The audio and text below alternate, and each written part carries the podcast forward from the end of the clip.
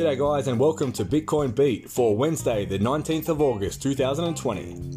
Bitcoin is currently sitting at $11,785, down 3.86% for the past 24 hours, with an average transaction fee of $5.46. And in the Aussie dollar, we are currently sitting at $16,256.